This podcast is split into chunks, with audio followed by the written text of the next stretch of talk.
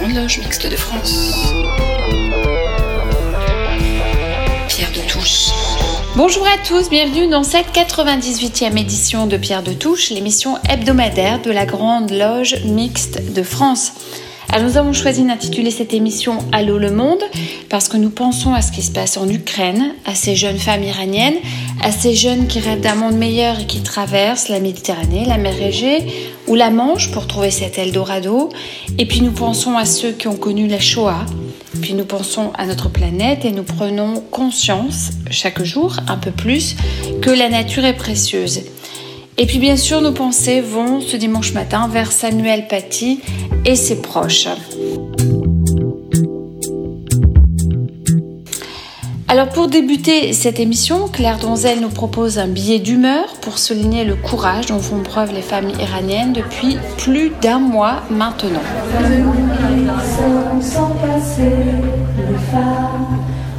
Bonjour. Du courage, du courage, du courage. Quel courage, quelle audace, quelle soif de liberté, quelle colère aussi les anime, ces jeunes Iraniennes, ces jeunes Iraniens aussi. Le ça suffit est parti d'elles, de la mort d'une d'entre elles, mort suspecte, mais dont elles savent l'origine. La police des mœurs qui frappe et torture celles qui osent. Celles qui osent défier la dictature islamique pour quelques touffes de cheveux, par quelques touffes de cheveux. Quoi? Elles sont prêtes au pire pour pouvoir laisser dépasser quelques touffes de cheveux? C'est tout simplement que bien au-delà, c'est de liberté en fait qu'il s'agit. C'est leur liberté qui est en jeu. Celle qu'ils et elles n'ont jamais connue en fait, et dont ils connaissent l'existence et qu'ils veulent. C'est la raison pour laquelle ce mouvement, initié par les femmes, est rejoint par les hommes. Au-delà de leur liberté à elles de se dévoiler, c'est leur liberté à toutes et à tous qu'ils revendiquent au prix de leur vie. Les mollahs répriment fort, car ils savent bien que derrière la subversion du dévoilement, c'est toute leur théocratie qui est en jeu, en survie, qui n'est plus supportée. S'ils cèdent sur le port du voile, c'est leur mur de Berlin à eux qui s'écroule, celui qu'ils ont érigé contre leur peuple. Soumettre les femmes, c'est dire à tous leur autorité. Couvrir les femmes, c'était les recouvrir, tous, d'une chape de plomb. La chape de plomb que le voile, osons enfin la voir pour ce qu'elle est. La trace visible d'un apartheid sexuel. La face émergée de l'infériorisation de la femme en islam, tant juridique que sociale et familiale. Cet apartheid, il n'y a pas qu'en Iran qu'il fait loi, mais dans tous les États où l'islam est religion d'État. Les femmes en connaissent le prix en matière d'autorité parentale, de mariage, de divorce et répudiation, d'héritage, de prise en compte de leurs témoignages, de toute leur existence en fait. Cet apartheid est absolument comparable à l'apartheid racial en ce qu'il figure le même séparatisme entre deux catégories de population et procure aux uns, aux unes en l'occurrence, la même infériorité pendant la supériorité accordée aux autres.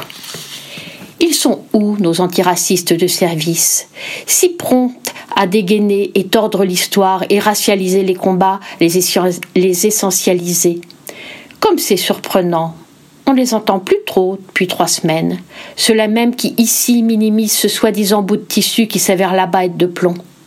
Ceux qui, jusqu'à peu encore, affirmaient que porter le voile dans une république laïque était un acte de liberté.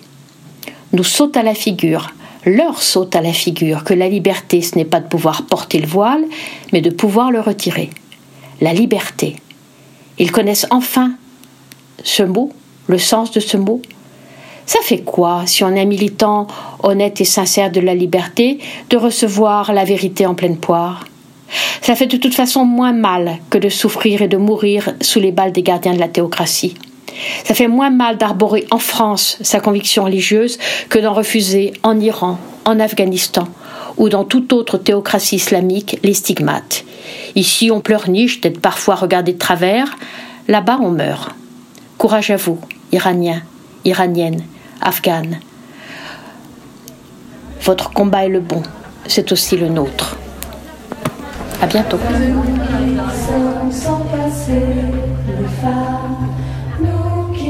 love.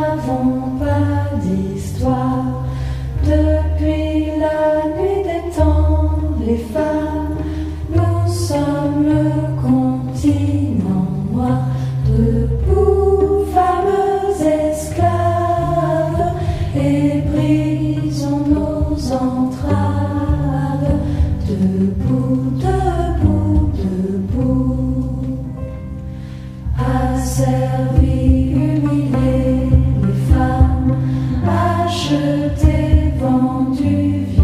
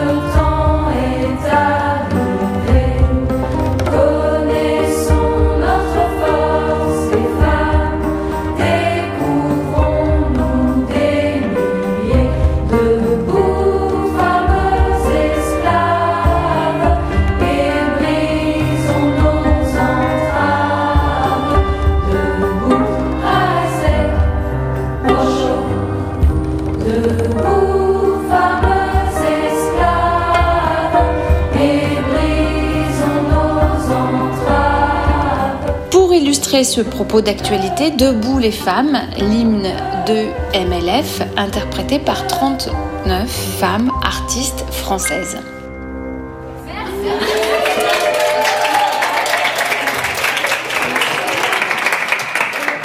Pierre de Touche. 40 ans. Place maintenant à la chronique qui retrace les événements organisés dans le cadre des 40 ans de l'obédience. Jacques Jedi évoque ce matin le prochain déplacement du grand maître en Guadeloupe. 40 ans.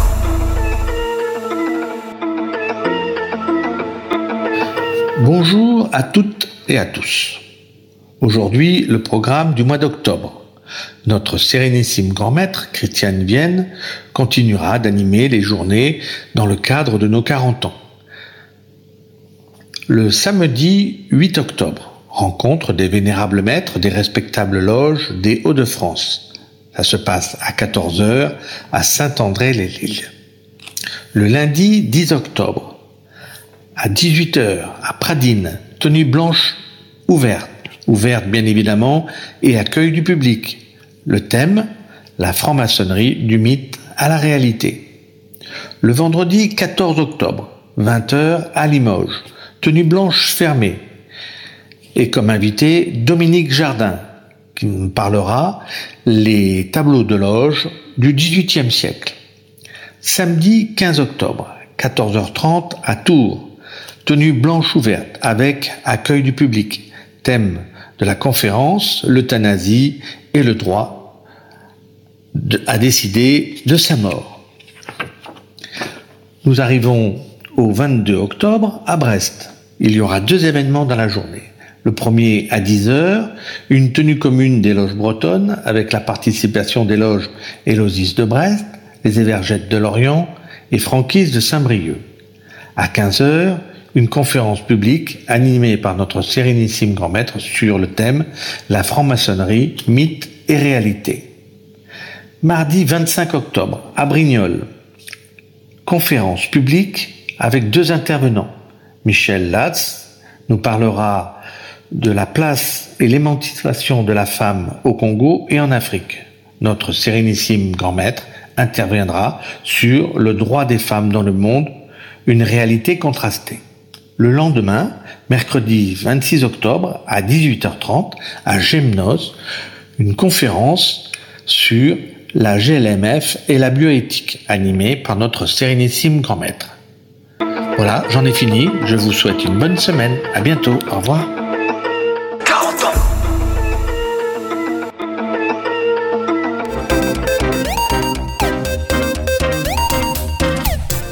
Chronique sur le devenir de la planète, Félix Nathalie a choisi de revenir aux sources. Aider la nature à nous aider, c'est le propos de ce dimanche matin. Un propos qui sera illustré par Pauline et Allô le monde, justement. Dans la grande chaîne qui nous relie les uns aux autres, qui lie en réalité tous les êtres de la planète, on l'a vu euh, lors des dernières émissions, l'homme peut jouer un rôle, mais la nature également. Et dans ce que nous pouvons faire de bien, peut-être est-ce la nature qui a le plus de pouvoir. La connexion n'est pas à opérer seulement entre les hommes, mais également entre les hommes et la nature. Il y a quelques jours, la matinale de France Info a consacré une chronique à une architecte paysagiste américaine. Edwina Van Gaal dessine des jardins paysagers depuis 40 ans. Et les conseils qu'elle prodigue pour constituer son jardin nous rappellent que le retour à une réflexion simple et à l'écoute de la nature est essentiel dans les combats de notre temps. Elle nous rappelle que l'entretien est la clé, qu'il ne faut pas trop arroser, qu'il ne faut pas couper l'herbe trop court, qu'il faut nourrir la terre, enfin que parfois il faut laisser faire la nature. Mais quels peuvent être les rapports entre des conseils de jardinage et la franc-maçonnerie? Justement, ils sont étroits. Trop arroser son jardin donnerait essentiellement des plantes avec des racines peu profondes et in fine des moustiques, des champignons et des maladies. Il est important d'encourager les racines à aller plus profondément, par un arrosage plus en profondeur et moins régulier. Aller plus en profondeur. De leur côté, les francs-maçons auront à aller en eux-mêmes, descendre profondément au fond de ce qu'ils euh, sont pour trouver la pierre cachée sur laquelle travailler pour progresser et devenir la meilleure personne qu'ils puissent devenir. Car devenir le meilleur n'est pas important. On ne demande pas à la bruyère de devenir le chêne. L'important, c'est de devenir le meilleur de soi-même.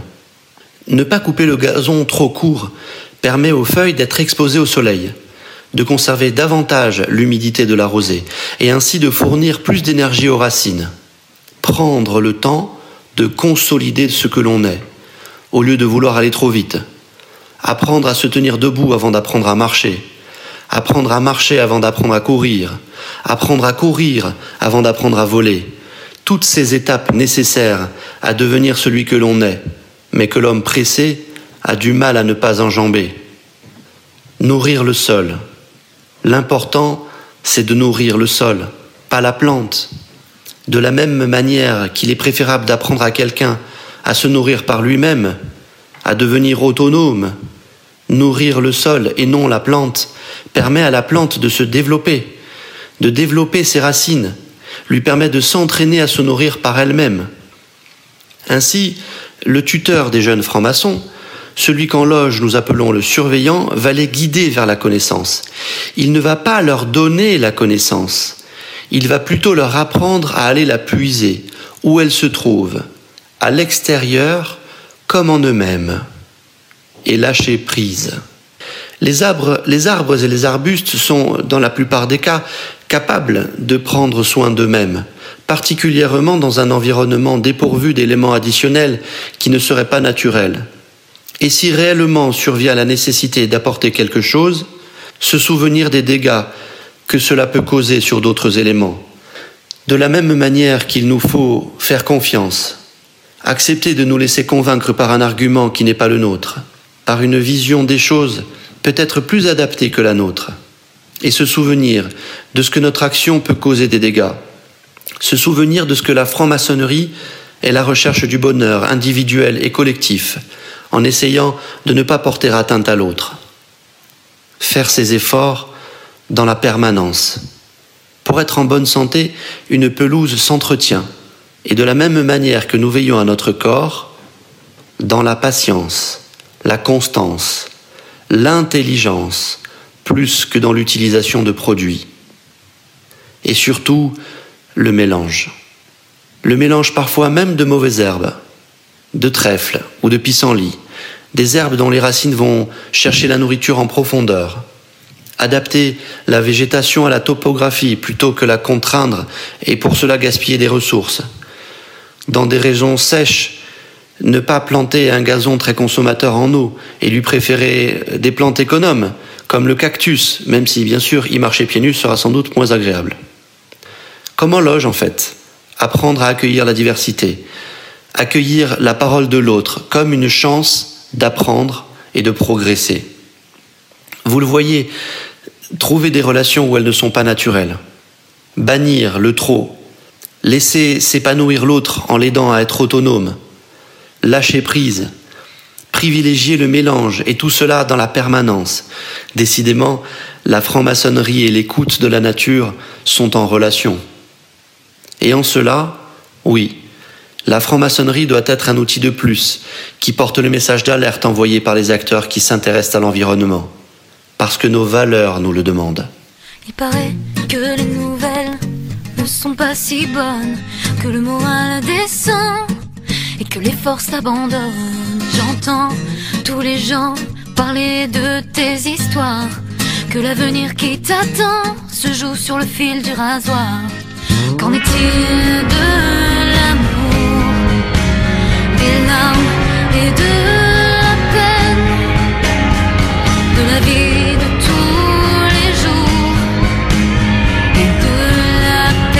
paix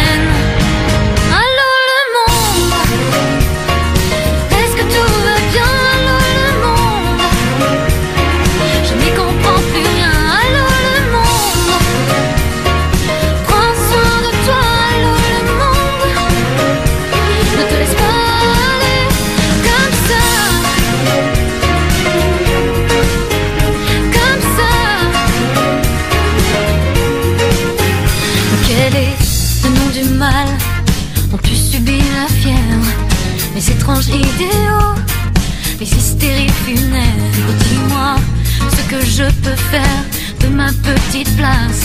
Quels sont les actes et les mots qui peuvent t'aider à faire face? Pousser à la révolte ou faire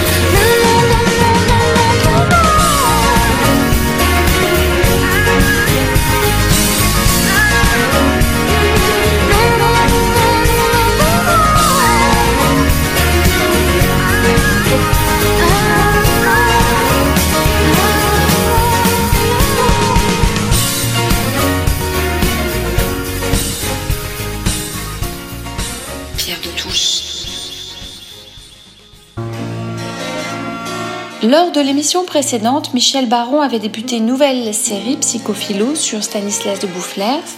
En voici le deuxième opus.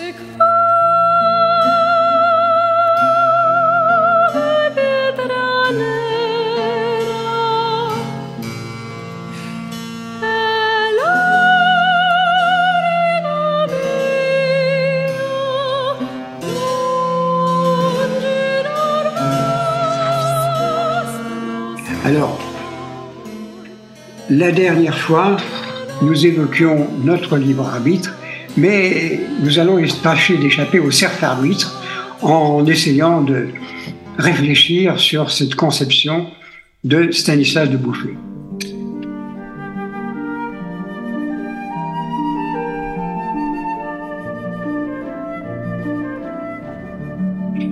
Au-delà de l'intéressante personnali- personnalité de Stanislas de Bouff- de Boufflers, notre frère, il convient d'examiner cette œuvre tardive, reflet des préoccupations métaphysiques de l'auteur. Le livre de 249 pages, intitulé Du libre arbitre, par Samuel de Boufflers, membre de l'Institut, fut publié en 1808 1808 chez Buisson, libraire.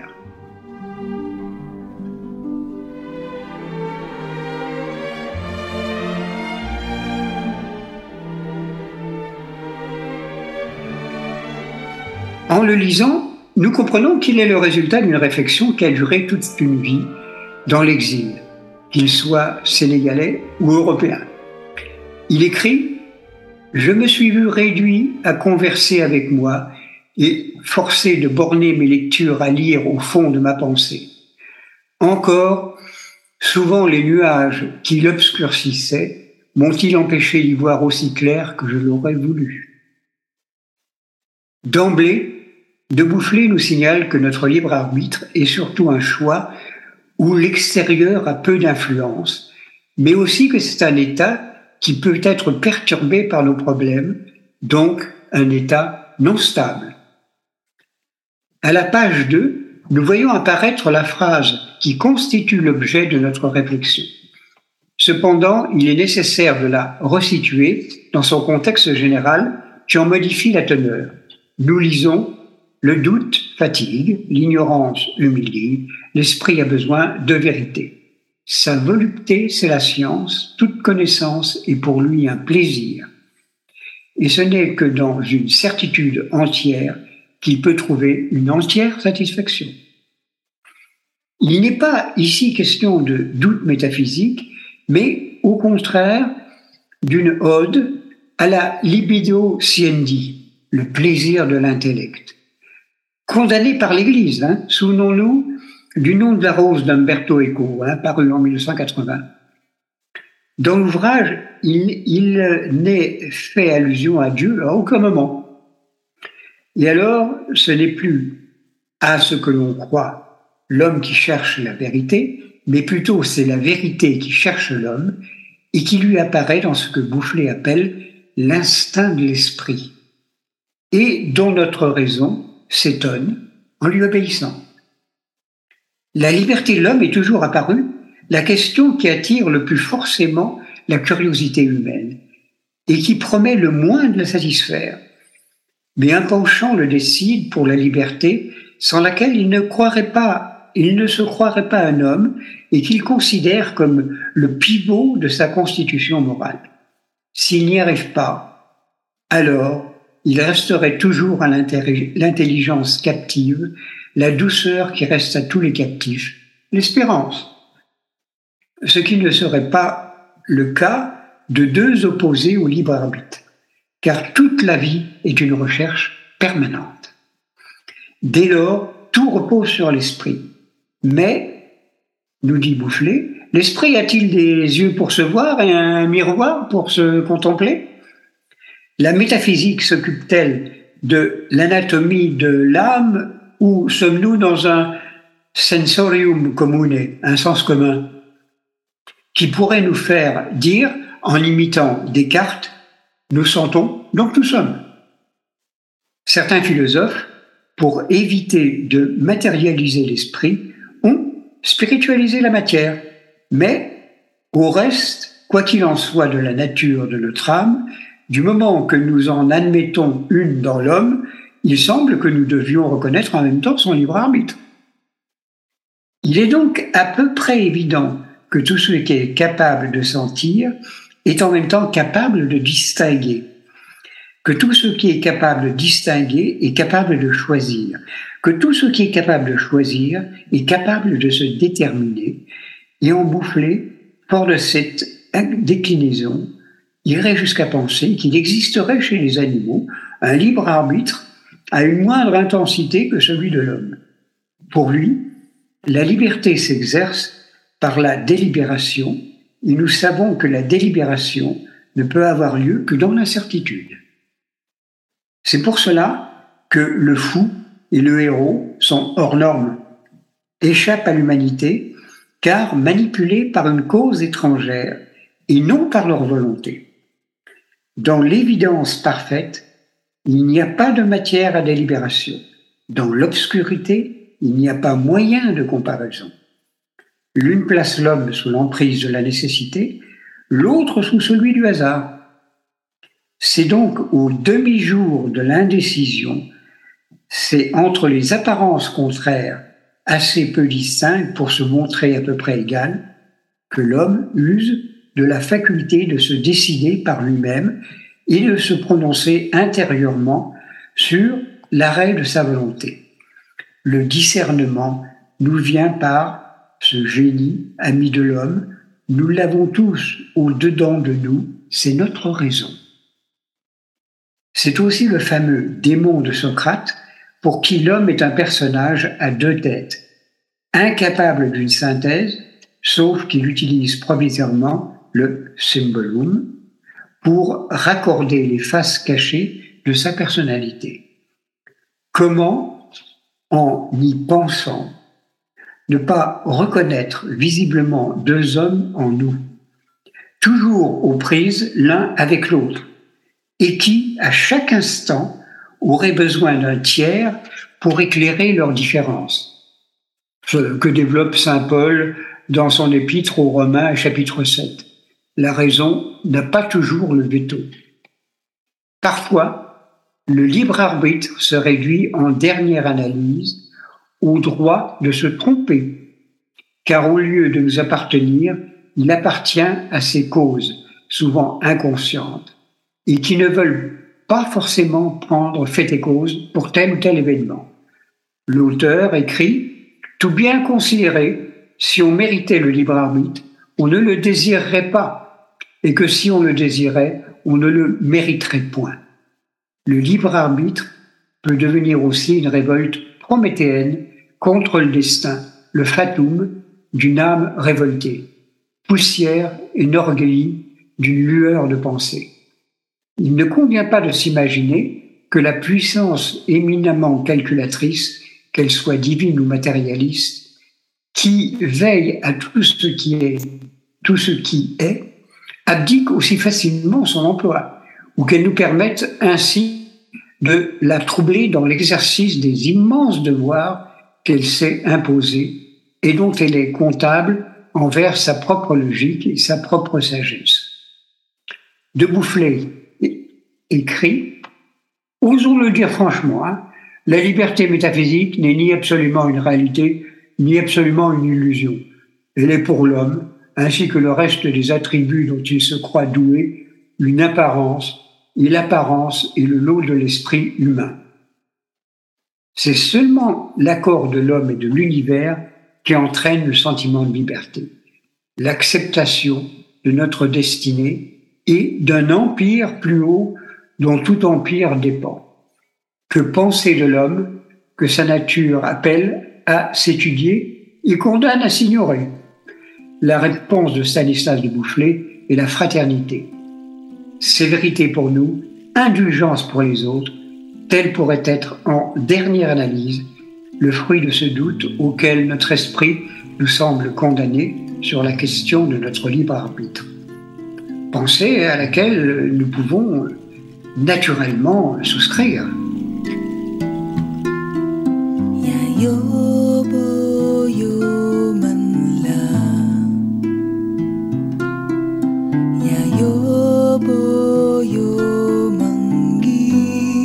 Eh bien, nous continuerons à exercer notre libre arbitre au cours de la prochaine euh, émission.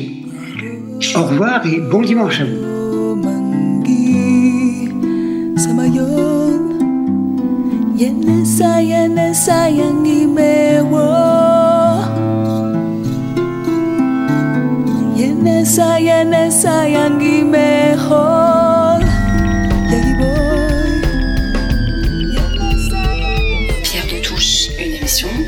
Loge Mixte de France. Pierre de Touche.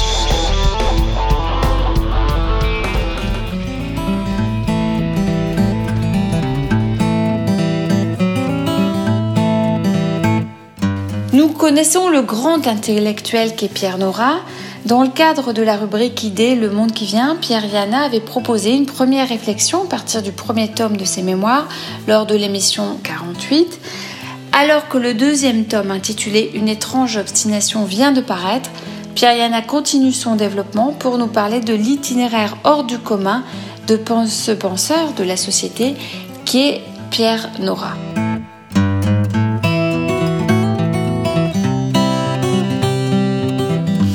Pierre Nora, Une étrange obstination, Gallimard NRF 2022. Il en est de certains ouvrages, comme de certaines amitiés ou de certains professeurs par exemple, qu'ils vous révèlent à vous-même, tel que vous êtes, sans avoir vraiment compris jusque-là qui vous étiez. Pour ce qui me concerne, c'est le cas de l'ouvrage de Pierre Nora, Une étrange obstination. Après Jeunesse, paru en 2021, Pierre Nora poursuit le récit de son existence dans cet ouvrage foisonnant, riche, parfois drôle même, toujours éclairant. Le jeune frère du haut fonctionnaire Simon Nora, engagé lui très tôt dans la résistance, livre ses rencontres et quelles rencontres dans le monde de l'édition et chez les grands intellectuels français. Simon Nora avait été très vite plongé dès 1940 dans les groupements de formation des élites en France. Paradoxe plutôt amusant quand on y songe, même au vu des circonstances, Simon Nora, jeune juif parisien, s'était retrouvé dès 1940 au château du Riage, près de Grenoble, dans l'élite du nouveau pétainisme, une école de cadres sous la direction de Dunoyer de Segonzague. Entre patriotisme et anti-germanisme, avec leur chef, ces jeunes maréchalistes avaient plongé dans la résistance dès 1942. Parmi eux, entre autres, on le sait, Hubert Beuve-Méry, futur directeur du Monde. Simon Nora, devenu haut fonctionnaire après la guerre, devient l'un des proches de Pierre Mendès France, jusqu'à finir sa carrière comme directeur de l'ENA. En vérité, un destin de formation des élites françaises. C'est un destin comparable qui atteint son jeune frère Pierre. Malgré ses airs de ne pas y toucher et sans avoir traversé l'école normale supérieure, Nora réussit l'agrégation d'histoire. Il enseigne en Algérie, alors française. Il en tire un premier ouvrage, Les Français d'Algérie, paru en 1961, qui lui vaut quelques inimitiés, certes, mais l'attention de la communauté des historiens français, puis une première carrière éditoriale chez Julliard. La rencontre avec Gaston Gallimard, le fondateur de la dynastie éditoriale, est déterminante. La maison d'édition prestigieuse a, comme on dit, des trous dans la raquette, en particulier en ce qui concerne les sciences humaines. Pour la littérature, c'était certes Gide et la NRF, mais il faut quelqu'un pour suivre les sciences humaines, puisque Bernard Groth-Huissen n'est plus là, décédé quelques années auparavant au Luxembourg. Groth-Huissen, oui, le grand philosophe marxiste dont Malraux disait qu'il était l'homme le plus intelligent qu'il eût connu. Nora sera donc un lointain successeur de Groth, et il entre dans la magie Gallimard, avec les trois générations, Gaston, Claude et Antoine. La chance de Pierre Nora est d'avoir présidé chez Gallimard à l'explosion des sciences humaines au moment même de la révolution des sciences humaines, à la fin des années 60 et dans les années 70 et suivantes. Sur le modèle de la bibliothèque des idées, il fonde la bibliothèque des sciences humaines, qui accueille en 66 rien que ça, les mots et les choses de Michel Foucault, les problèmes de linguistique générale d'Émile Benveniste, Masse et puissance d'Elias Canetti, futur prix Nobel, et les étapes de la pensée sociologique de Raymond Aron, ainsi que la logique du vivant de François Jacob, lui aussi prix Nobel. Pour ceux qui, comme moi, ont eu la chance de vivre la révolution des sciences humaines, en ce moment miraculeux chez Gallimard, comme au seuil ou à minuit, c'est une révélation sur une nouvelle manière de lire le monde. Oui, en vérité, après les périodes marxistes ou sartriennes, nous chaussions de nouvelles lunettes. Les plaques tectoniques de la pensée commençaient à bouger pour ouvrir sur un monde nouveau. Et ici, Nora met en perspective, plus qu'il ne révèle, les métamorphoses d'une génération que mai 68 avait éveillé à la curiosité. On ne dira jamais assez l'impact intellectuel que ceci avait sur les campus français, européens ou américains. Les intellectuels français étaient alors des stars dont les thèses étaient débattues de colloque en colloque, puis plus tard sur le net. Enora était, avec ses amis intellectuels, au cœur de cette révolution. Deuxième chance, après quelques années d'enseignement à Sciences Po, il fut élu à une direction d'études à l'école des hautes études en sciences sociales. C'était alors un des lieux de liberté de la pensée, un des lieux d'innovation les plus prisés, les plus hauts du pays. Nora raconte ce mouvement de la pensée avec ses grandeurs, ses petitesses, ses compétitions, et en même temps, il narre les coulisses de l'affaire, Michel Foucault en intellectuel possessif et jaloux, voire Jean-Pierre Vernant en athlète en maillot de bain. c'est surtout son récit du monde des historiens qui fait la richesse du propos. Ces années ont été, bien sûr, celles du temps de l'histoire, du débat entre histoire et mémoire, des lieux de mémoire. Le lieu de mémoire est un ouvrage qu'il dirige, et surtout de l'historiographie, c'est-à-dire du retournement de l'histoire sur elle-même. C'est une nouvelle pensée de l'histoire qui se forge, avec en même temps l'affrontement des historiens avec les négationnistes et le débat sur les lois mémorielles pour éviter, voire empêcher, les politiques de dire la vérité historique. Là encore, la séparation du politique et de la pensée est essentielle pour comprendre les débats menés sur la vérité, si l'on veut, bien songer aux polémiques sur l'esclavage ou la Shoah, en France ou en Pologne, par exemple. Si l'on accepte le côté obligé, pardon, mais un peu lassant des déclinaisons de titres, il faut reconnaître à Nora de parler avec humilité de sa grande amitié intellectuelle pour Marcel Gaucher, dont il salue l'extrême intelligence et la perspicacité, et de la revue Le Débat, qui a entraîné avec Gaucher et Paumian le débat intellectuel en France pendant de nombreuses années. On sait que la revue vient de s'arrêter. Pierre Nora est un homme talentueux, certes, mais aussi chanceux. Surtout, notre pays, réputé nation culturelle dans le monde, a la chance d'avoir de tels intellectuels et de tels débats. À lire donc d'urgence. Bon dimanche.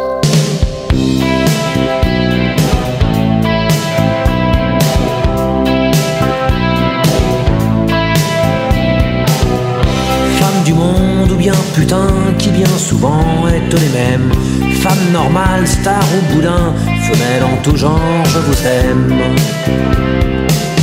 Même à la dernière déconne, je veux dédier ces quelques vers issus de mon dégoût des hommes et de leur morale guerrière. Car aucune femme sur la planète sera jamais plus con que son frère, ni plus fière, ni plus malhonnête, à part peut-être Madame Thatcher. je t'aime parce que lorsque le sport devient la guerre, y a pas de gonzesse aussi peu dans les hordes de supporters. Ces fanatiques fous furieux, abreuvés de haine et de bière, déifiant les crétins en bleu, insultant les salauds en fer. Y a pas de gonzesse hooligan, imbécile et meurtrière, y en a pas même en Grande-Bretagne, à part bien sûr Madame Thatcher. je t'aime parce que une bagnole entre les pognes, tu ne deviens pas aussi con que ces pauvres tarés qui se cognent. Pour un phare un peu amoché ou pour un doigt tendu bien haut, y en a qui vont jusqu'à flinguer pour sauver leur autoradio. Le bras d'honneur de ces cons-là, aucune femme n'est assez guerre pour l'employer à tour de bras, à part peut-être Madame Thatcher.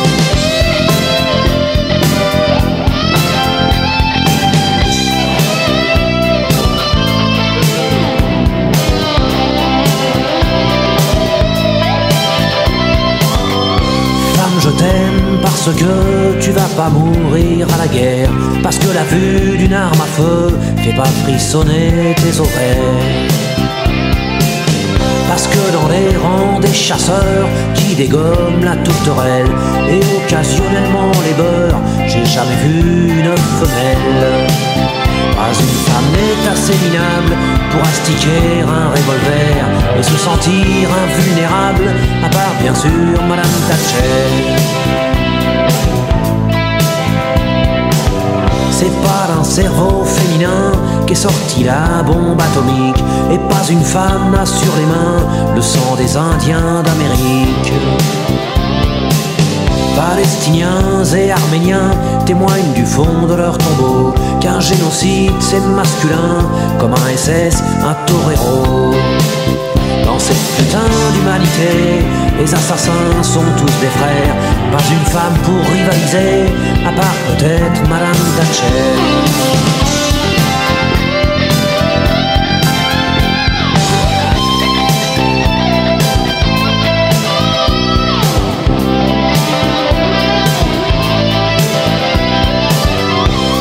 je t'aime surtout enfin pour ta faiblesse et pour tes yeux. Quand la force de l'homme tient que dans son flingue ou dans sa queue.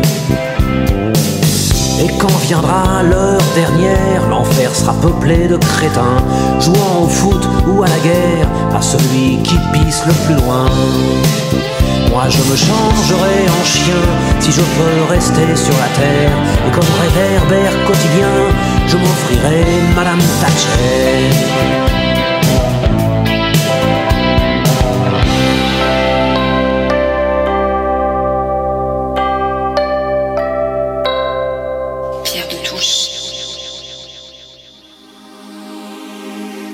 La chronique à venir, en clin d'œil à la nouvelle première ministre britannique, la célèbre chanson de Renault, Miss Maggie, consacrée à Margaret Thatcher.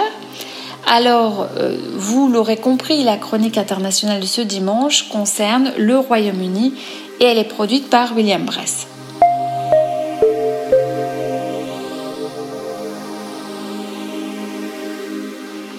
Depuis le 1er janvier 2021, la sortie du Royaume-Uni du marché unique européen est devenue effective. Désormais, importation et exportation avec l'Union européenne nécessitent de remplir des déclarations, de s'enregistrer pour la TVA, d'obtenir les certificats sanitaires et phytosanitaires. L'accord de retrait entre l'Union européenne et le Royaume-Uni, signé le 24 janvier 2020, prévoyait une période de transition au cours de laquelle le droit de l'Union continuait de s'appliquer au Royaume-Uni. Le 1er janvier 2021 marque la fin de cette période. En 1973, lorsque le Royaume-Uni a rejoint la communauté économique européenne, 21% du commerce britannique se faisait avec l'un des six pays qui l'a composé, France, Allemagne, Italie, Belgique, Pays-Bas et Luxembourg. La proportion monte à 44% en 20 ans et elle reste à peu près stable jusqu'au Brexit. Au début des années 2000, elle dépasse 50%. À la veille du référendum, le 23 juin 2016, 42% des exportations et 53% des importations britanniques se font avec l'Union européenne. Toute l'économie du pays est structurée par et pour ces échanges. On comprend aisément que les échanges avec l'UE ne pourront se faire sans l'Union européenne. Le Royaume-Uni était, avant le Brexit, son premier partenaire commercial. De plus, la dissolution de l'Empire et l'effritement du Commonwealth ne sont pas, loin s'en faut, en mesure de compenser les effets dévastateurs du Brexit. Le 25 février 2020, la Commission européenne était mandatée par les États membres de l'Union européenne pour négocier avec le Royaume-Uni un nouveau partenariat de commerce et de coopération. Cette négociation a abouti le 24 décembre 2020 à un, accord qui détermine les règles applicables aux relations entre le Royaume-Uni et l'Union dans un certain nombre de domaines. Cet accord, qui a été accepté de façon unanime par les 27 pays membres et à titre provisoire le 1er janvier 2021, avant ratification du Parlement européen. L'homme à l'origine du référendum, David Cameron, espérait probablement en finir définitivement avec l'image europhile europhobe qui déchirait le Parti conservateur. S'il est trop tôt pour tirer toutes les leçons de cette décision, il est certain que son espoir ne s'est pas concrétisé. Le nom de David Cameron restera jamais lié au Brexit. Six ans après la décision de quitter l'Union européenne n'est pas remise en question. Le processus a tout de même coûté trois premiers ministres au Royaume-Uni. David Cameron, Theresa May, Boris Johnson. C'est maintenant Liz Truss qui conduit le pays. Après ce référendum du 23 juin 2016, que reste-t-il? L'Angleterre est divisée, l'Écosse et l'Irlande continuent de s'éloigner. Le pays est plus isolé, son aura à l'international s'est effrité. Du point de vue économique, les exportations et l'apport de main-d'œuvre ont été compliqués. Les passages en douane ralentissent les échanges avec l'Union européenne. Les investissements sur place sont plus rares. La sortie du marché unique a et continue d'avoir des répercussions économiques à toutes les échelles. L'Office for Budget Responsibility estime que la sortie de l'UE réduit les importations et les exportations du Royaume-Uni de 15%. Ce sont surtout les entreprises britanniques de petite et moyenne taille qui représentent la moitié du secteur commercial qui digèrent les effets du hard Brexit. Boris Johnson laisse à Liz Truss, la nouvelle Première ministre depuis le 6 septembre 2022, une économie sinistrée. Tous les indicateurs sont dans le rouge. L'inflation est galopante, la croissance est en berne, les exportations vers l'UE sont ralenties. Pour convaincre leurs compatriotes des bienfaits économiques d'une sortie de l'Union européenne, les conservateurs affirmaient en 2016 la nourriture sera moins chère, l'énergie et les carburants seront moins chers, les impôts seront moins élevés. Le Brexit était censé aussi réduire la paperasse et la bureaucratie. Du fait du Brexit, nous avons reconstruit des frontières et toutes les lois et pratiques et métiers et les objets qui vont avec, passeport, déclaration d'importation et d'exportation, paiement de la TVA et autres formalités plus ou moins coûteuses. Aujourd'hui, la moitié des entreprises interrogées par la Chambre de commerce britannique, principalement des PME, font état de difficultés à l'export. Lorsque le gouvernement britannique crée un formulaire de contact invitant à signaler tout obstacle au libre-échange de l'application de l'accord qu'il a lui-même mis en place, nous sommes sidérés de l'impéritie du gouvernement dans la conduite des affaires de cette nation. Le Royaume-Uni est le pays du G7 où la hausse du prix est la plus importante en septembre 2022. Le taux d'inflation dépasse 9%. L'Office national statistique note qu'en mai 2022, les tarifs des logements ont augmenté de plus de 19%, ceux des transports de près de 14%, ceux des produits alimentaires de 9%. Il faut ajouter la hausse de 54% du prix du gaz et de l'électricité en avril 2022. Cette seule augmentation pourrait entraîner plus de 2,5 millions de ménages en situation de précarité énergétique. Il est clair que le Royaume-Uni a perdu les bénéfices de l'effet multiplicateur que procure l'appartenance à l'UE et il accuse aujourd'hui une diminution de sa stature internationale. Avec le Brexit, la partie britannique a décidé de renoncer à un cadre de coopération structuré et juridiquement contraignant en matière de politique étrangère et de sécurité. Néanmoins, l'accord de coopération proposé par l'Union européenne contient des dispositions sur les droits de l'homme, le changement climatique, le désarmement, la non-prolifération, la lutte contre le terrorisme et la cybersécurité. Par ailleurs, de réelles marges de progression existent dans les domaines des sanctions, des opérations et capacités de gestion de crise, des positions dans les enceintes multilatérales, des dépenses d'aide ou la protection consulaire. Le Brexit a ancré plus profondément encore l'Écosse dans sa volonté d'indépendance. Elle a voté en majorité Remain en 2016 et la sortie de l'UE a donné un souffle nouveau aux indépendantistes. Côté nord-irlandais aussi, on s'accommode mal de la situation actuelle. Quant aux partenaires historiques du Commonwealth tels que l'Australie ou le Canada, il est probable qu'ils reconsidèrent à un moment ou à un autre leur adhésion. On le voit bien, le pari du Brexit a reposé sur des idées fausses et des mensonges. C'est également un révélateur de la fracture politique entre la génération Erasmus, progressiste et europhile, et celle de leurs parents et grands-parents, plus conservatrices et méfiantes vis-à-vis de l'étranger. La route du redressement va être longue et semée d'embûches pour le Royaume-Uni.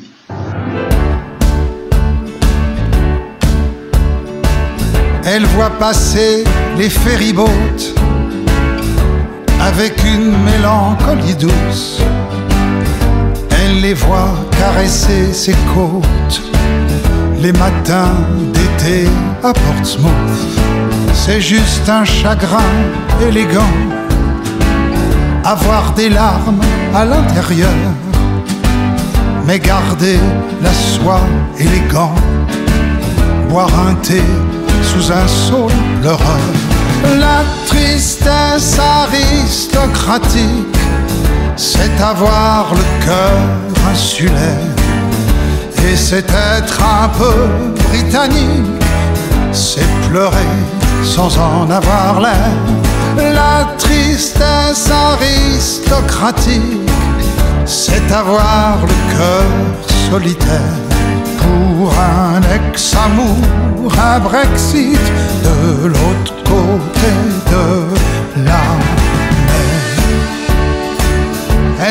versera pas de larmes, sinon une larme de cognac, en souvenir de ce gentleman qui lui avait lu du Balzac. Dans le meilleur et dans le pire, c'est la noblesse des sentiments. Se dire que même pour un empire, il faut garder son détachement. La tristesse aristocratique, c'est avoir le cœur insulaire. Et c'est être un peu britannique, c'est pleurer sans en avoir l'air. La tristesse aristocratique, c'est avoir le cœur solitaire. Pour un ex-amour, un Brexit de l'autre côté de la mer. C'est la pudeur par excellence. Et puis, pour couronner le tout, c'est souffrir avec élégance un solitaire autour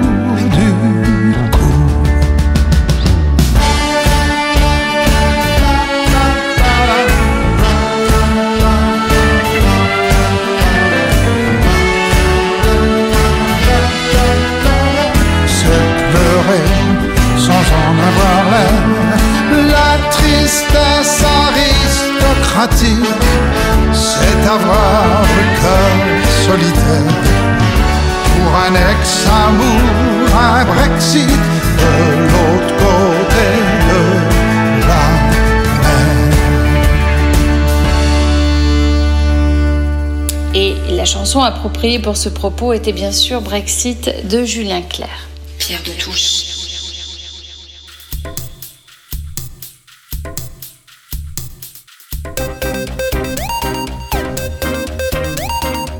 La pétillante Delphine Orvilleur, femme rabbin et essayiste, a publié il y a quelques jours un ouvrage intitulé Il n'y a pas de Hajar. Hajar, c'est le pseudo qu'a utilisé Romain Gary et qui lui a permis d'être récompensé à deux reprises du prix Goncourt. À partir de Gary, Delphine Orvilleur nous propose une réflexion sur l'identité. C'est le thème de la rubrique La République vue par Claire Donzel ce dimanche matin. Bonjour. Il n'y a pas de Hajar. C'est le titre du dernier ouvrage de Delphine Orvillers. Vous savez, cette jeune rabbine aussi plaisante que décoiffante. Elle est fascinée par l'entourloupe de Romain Gary, devenu Émile Achard, ayant gardé jusqu'au bout de sa nuit le secret de cette double identité. Le mot est lâché. Identité.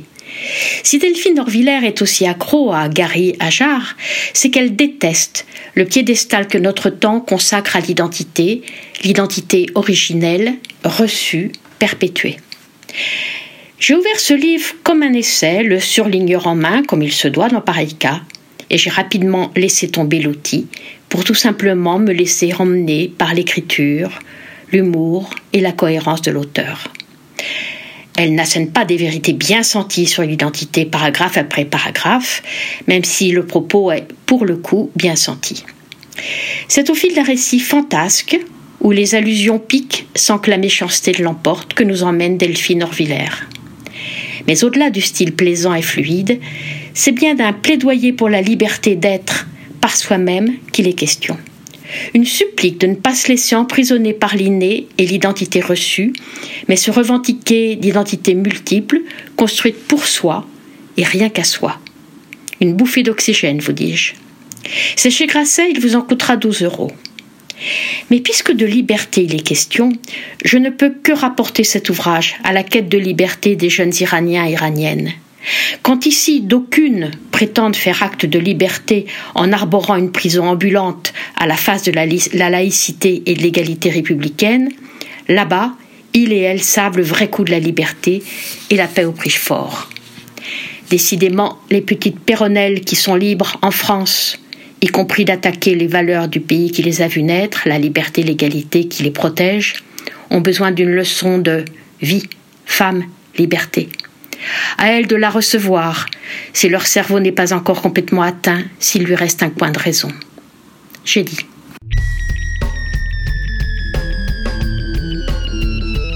Pierre de Touche, une émission de la Grande Loge Mixte de France.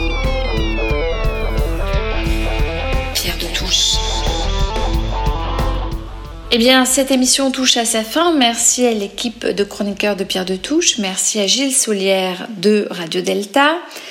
Comment ne pas penser à Samuel Paty qui fut sauvagement assassiné par un fanatique islamiste il y a deux ans? Nous rediffuserons dimanche prochain l'émission que nous lui avions consacrée. Nous nous quittons avec la grande Sophie et du courage en écho à la première chronique de cette émission. À très bientôt. J'en connais qui tournent en rond ou qui longent les murs en comptant les saisons. J'en ai vu des dépourvus, des nouveaux départs qui ne mènent nulle part. Des guerriers à la télé, des héros dans ma salle à manger. J'en ai lu des histoires vraies. Mais la question que je me pose sans cesse où je pourrais trouver du courage, du courage, du courage,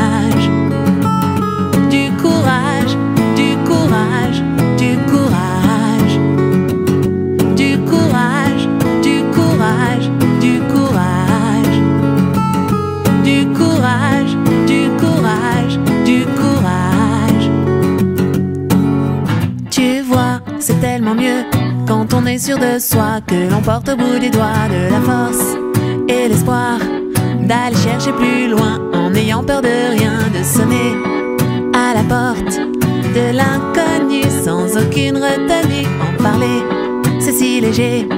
Mais la question que je me pose sans cesse où je pourrais trouver du courage.